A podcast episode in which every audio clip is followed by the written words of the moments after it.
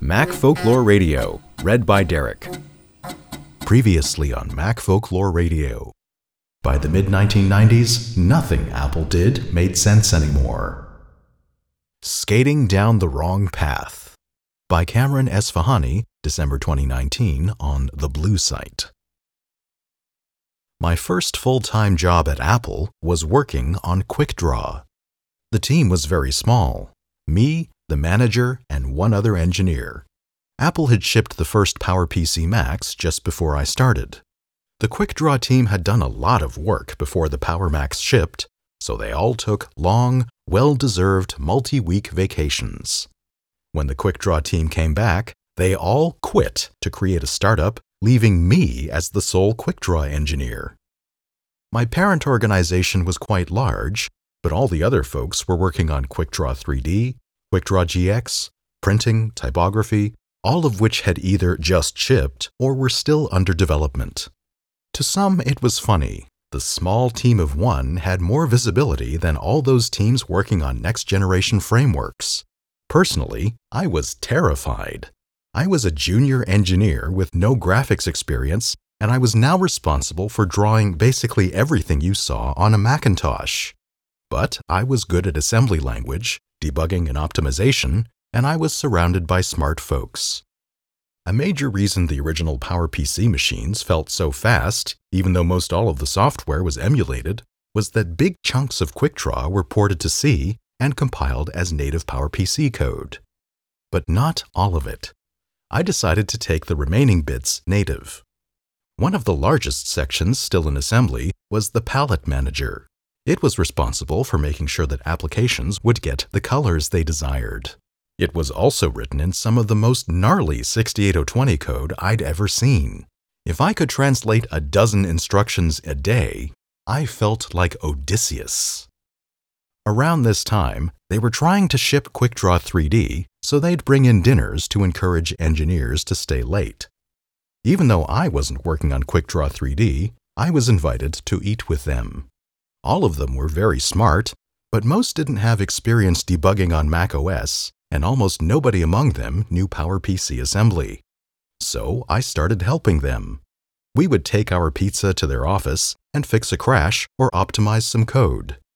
After a few weeks, I got to know most of the other teams this way, and they knew that I could help them even though I might not understand what they were working on. I even got a couple of puzzle pages in Apple's Develop magazine out of these sessions. I tell this extremely detailed history as a preface to the next bit. Time passed. One day, out of the blue, my boss asked me to fly down to Los Angeles for the day. Apparently, there was a developer there working on an application showcasing QuickDraw G X. It was important for Apple to have some cool G X applications, and these folks had one. Go down there for the day and help them debug it. I tried to explain that I wasn't on the QuickDraw G X team, and that I didn't even know how it worked. He waved that off. Just do what you've been doing at dinner with the other teams. So the next day I got on a plane and sat next to the actor Powers Booth. To this day, I have no idea why he was an S J C, and I was too afraid to ask. A coworker who lived in Los Angeles and worked on the QuickDraw G X team picked me up, and we headed to a random shopping mall. Apparently the top floors were office spaces. I remember the smog was visible when we went up the elevator. We got to their office, and I was finally told what they were working on. It was a greeting card kiosk. You would design these beautiful cards with awesome typography, yay QuickDraw G X, on a touch screen. Once you were happy with your card, you'd print it then and there. The kiosk contained a Power Mac running their application, and it was crashing all the time. Well, this is what they flew me down for. So I sat down and started looking at the crashes in MacsBug. Right away, I could tell something was weird. Structurally, most Macintosh applications look very similar, but this app was like nothing I'd ever seen before. Heap and code were way off. I asked if it was okay to see their code. They went off and eventually decided that was all right and put me in front of one of their developers' computers with the source code open. Uh, what is this? It's our application. But what is it? Oh, we're writing the application in skate. I turned to my coworker and asked if he knew about this.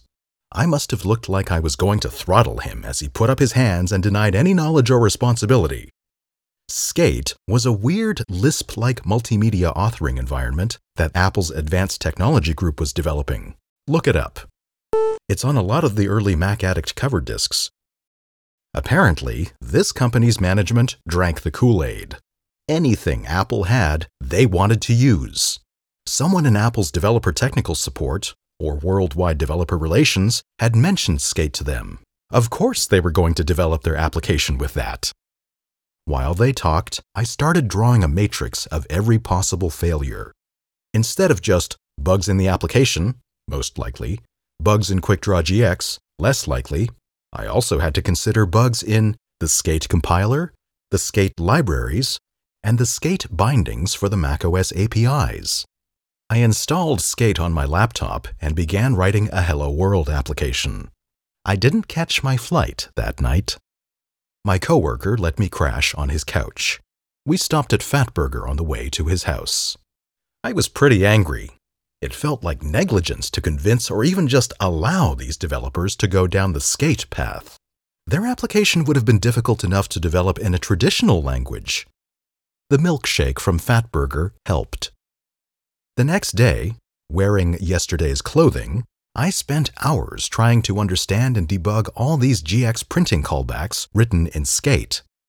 Eventually, it seemed like there was some state being lost going from G X back to the skate runtime. I took them aside and told them to dump it. I made the case that skate was buggy and unfinished and brought no real benefit. Their engineers had a told-you-so look on their faces, and their management looked sad. I headed back to Cupertino. They never shipped that kiosk, and I think they got out of Macintosh development. A few months later, I was working with some people in Apple's advanced technology group on another project, and I met some skate folks. I described my experience, and they were shocked that anyone at Apple was pushing third-party developers to use it.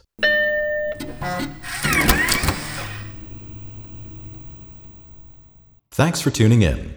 You can find more stories or join the very quiet Discord server for this podcast at w w w dot mac folklore radio dot com.